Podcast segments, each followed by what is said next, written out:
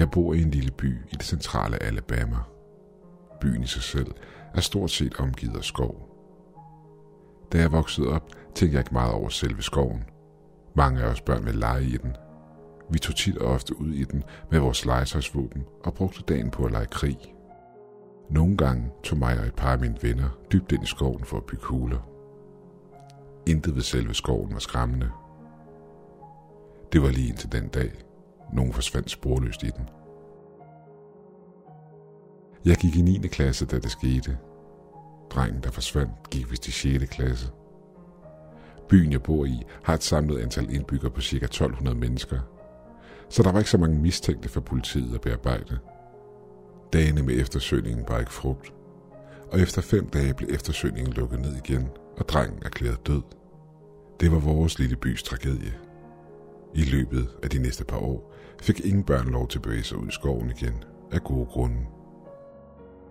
Hvert år på årsdagen blev der afholdt en ceremoni til ære for drengen, plus at skolen den dag lukkede tidligt. Men som tiden gik, forsvandt flere og flere mennesker på mystisk vis.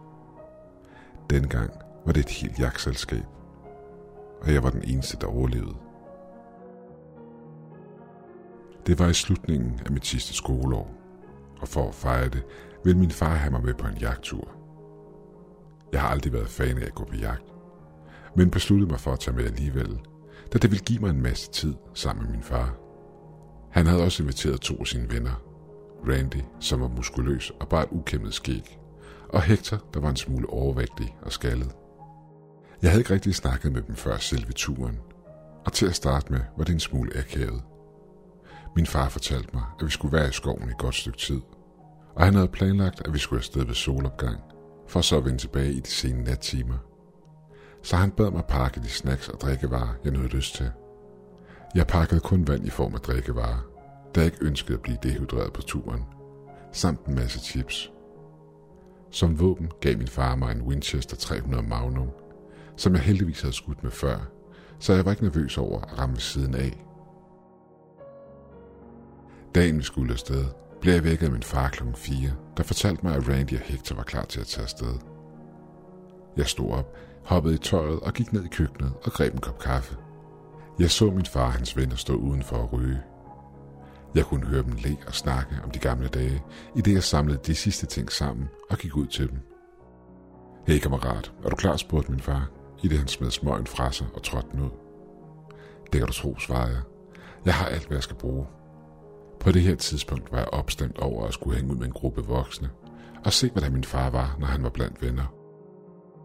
Vi gik over til min fars truck, og Randy og Hector besluttede sig for at sætte sig op på bilens lade, i stedet for at bruge deres egne biler. Jeg kravlede ind på forsædet, hvor min far var i gang med at starte bilen op, i det jeg satte mig ind. Det var næsten ved at være daggry, og himlen havde den dybe, mørkeblå farve, og luften var kølig, men behagelig. I det vi kørte imod jagtmarken, blev Hector og Randy kastet rundt om på ladet, da vejen i vores lille by ikke var særlig vedligeholdt. "Nå min dreng, hvordan har du det så med at være ude med den gamle og de 2 idioter bagi?" spurgte min far. "Jeg er spændt," svarede jeg. "Jeg er glad for, at du tog dem med. De virker flinke nok." "Ja, jeg gik ud fra, at det ville være en smule kedeligt bare os 2, sagde han. "Men du har ikke rigtig snakket med dem, så hvorfor ikke gøre noget ved det på den her tur?" Turen var omkring 10 minutter i bil. På turen derud havde jeg en god lang snak med min far omkring livet, og alt hvad der var foregået i vores liv. I mellemtid sad Randy og Hector og diskuterede om, hvem der ville miste flest skud i løbet af turen. Det blev for meget for min far, som trådte hårdt på bremsen, hvilket fik dem til at tumle rundt på ladet.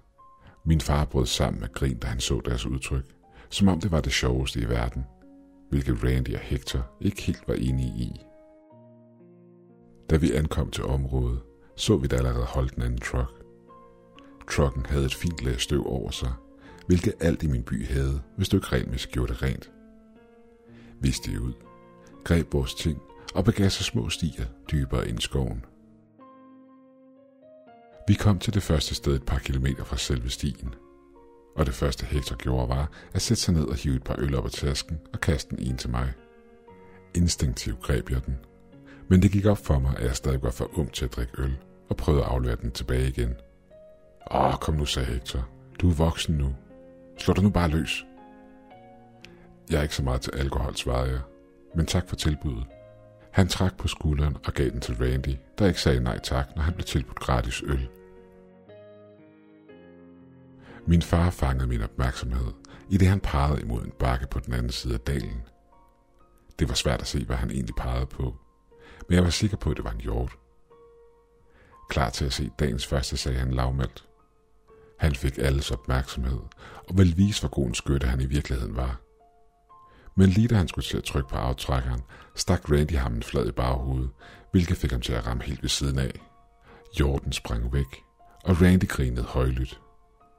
Det var bare payback for det lille nummer med bremsen tidligere, svarede han. Jeg må indrømme, at det fik mig til at trække på smilebåndet. Vi ventede i et par minutter i området, inden vi begav os videre. Da vi kom til det næste sted, troede jeg, at jeg så nogen inde mellem stammerne et godt stykke ude. Jeg påpegede det over for min far, som sagde, at personen måtte være en idiot, i det han havde forladt stien. Det er sådan jagtulykker sker, sagde han. Hvem end det så var, så virkede personen til at være en smule højere end et almindeligt menneske. Men det var ikke noget, der gav mig grund til at være nervøs, eller for den sags skyld bekymret. I det vi satte os til rette, forsvandt personen ind imellem nogle tykke træstammer, og forsvandt til sidst helt ud af syne. Jeg slog det hen, og tænkte ikke mere over det. Morgenen fortsatte fredeligt, og fra tid til anden ville jeg få et kortglimt af personen fra tidligere, der bevægede sig imellem træerne. Jeg fik dog aldrig et godt udsyn over personen, da han var for langt væk. Det slog mig aldrig, at han måske fulgte efter os. En anden ting, der heller ikke slog mig, var, at vi aldrig hørte andre skyde, trods det, at vi havde set en truck holde parkeret samme sted som os. Men dagen fortsatte uden de helt store begivenheder. Vi lavede selvfølgelig de sædvanlige jagtting, som at skyde hjorte, måle hvem der var bedst til at ramme osv. Da det var hen ad aftenen, var vi nået omkring 8 kilometer ind i skoven, og jeg var begyndt at blive en smule træt. Men jeg bed det i mig og fortsatte, fordi jeg havde det sjovt. Da vi nåede vores næste sted og begyndte at sætte tingene op, kunne vi lukke noget rådent. Til at starte med fangede det ikke rigtig vores opmærksomhed, da stien udelukkende blev brugt til jagt. Hector besluttede sig for at finde ud af, hvor lugten kom fra, så han kunne flytte kadaveret et stykke væk, da det lugtede fælt i lejren. Han forsvandt ud i mørket i retning af, hvor han mente, lugten kom fra. Og vi var ikke rigtig opmærksom på, hvilken vej han egentlig forsvandt ud i mørket på. Han kom aldrig tilbage. Efter 30 minutter opdagede Randy, at han ikke var kommet tilbage endnu, og lugten stadig var der. Da Randy gjorde os opmærksom på dette, begyndte vi at lede efter ham. Vi kaldte på ham og forlod stien, og efter at have ledt efter ham et stykke tid, gik det op for os, at vi var faret vild. Vi kunne ikke huske, hvilken retning stien lå i, hvilket resulterede i en diskussion imellem min far og Randy, som jeg var nødt til at splitte op, da det ikke hjalp på vores situation. Da det stoppede, fik min far den idé at lytte efter Hectors fodtrin, for at så følge efter lyden og derved finde frem til ham. Vi satte os ned og begyndte at lytte. Det var der, det gik op for mig, at der ikke nogen lyde var overhovedet. Ingen vind. Ingen raslende blade. Ingen dyr. Intet. Der var dødstille. Jeg så op på himlen for at se, om der eventuelt var en storm på vej ind over os. Men himlen var klar. Efter et par sekunders stilhed hørte vi fodtrin. De kom fra den tættere del af skoven. På det her tidspunkt var det blevet betydeligt mørkere, så Randy hævde sin lommelygte frem og tændte for den. Vi fortsatte i samlet flok ind i den tættere del af skoven, så ingen blev væk fra hinanden. I det vi gik og ledte imellem træerne, stødte jeg ind i noget vådt. Til at starte med troede jeg blot, det var saft fra et af træerne. Men da Randy satte et rædselsslagen skrig, mærkede jeg frygten skylle ind over mig, og jeg vendte mig om for at se, hvad det var, jeg var stødt ind i. Da jeg så, hvad det var, brækkede jeg alle de tips op, jeg havde spist tidligere. Det var menneskehud. Menneskehud, der var spændt ud mellem to træer. Og efter ansigtstrækken at dømme, kunne jeg se, at det var Hector. Mit sind blev med det samme oversvømmet af tanker og spørgsmål. Min far fortalte os, at vi skulle ud af skoven med det samme, og foreslog, at vi begav os i samme retning, som solen var gået ned. Randy og jeg fulgte efter ham i ren desperation, da vi ikke havde nogen bedre idéer. Vi kæmpede os igennem den tætte underskov, og fra tid til anden greb en gren fat i min trøje og øgede mit panikniveau. Pludselig hørte jeg Randy skrige bag mig, og da jeg vendte mig op for at se, hvad det var, så jeg en 3 meter høj skygge, der samlede ham op fra jorden og forsvandt ud i mørket med ham.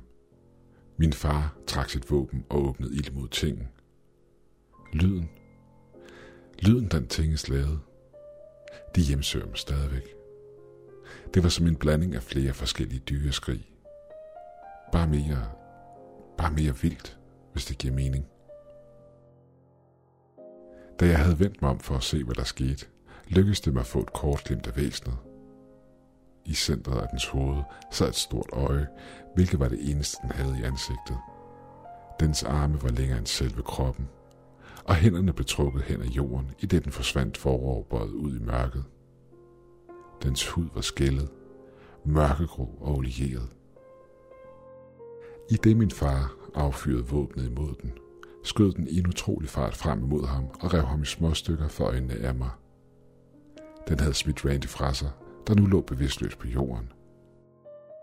Jeg slukkede hurtigt for lommelygten og stod så stille som overhovedet muligt. Jeg hørte den gå over til, hvor den havde efterladt Randy, og samlede ham op igen, idet den fortsatte ud i mørket. Efter hvad der føltes som en evighed, begyndte jeg langsomt at bevæge mig igen. Jeg gik over til mit fars lig og greb bilnøglerne fra hans bælte. Jeg fortsatte i den retning, han tidligere havde foreslået, og til mit held havde han haft ret.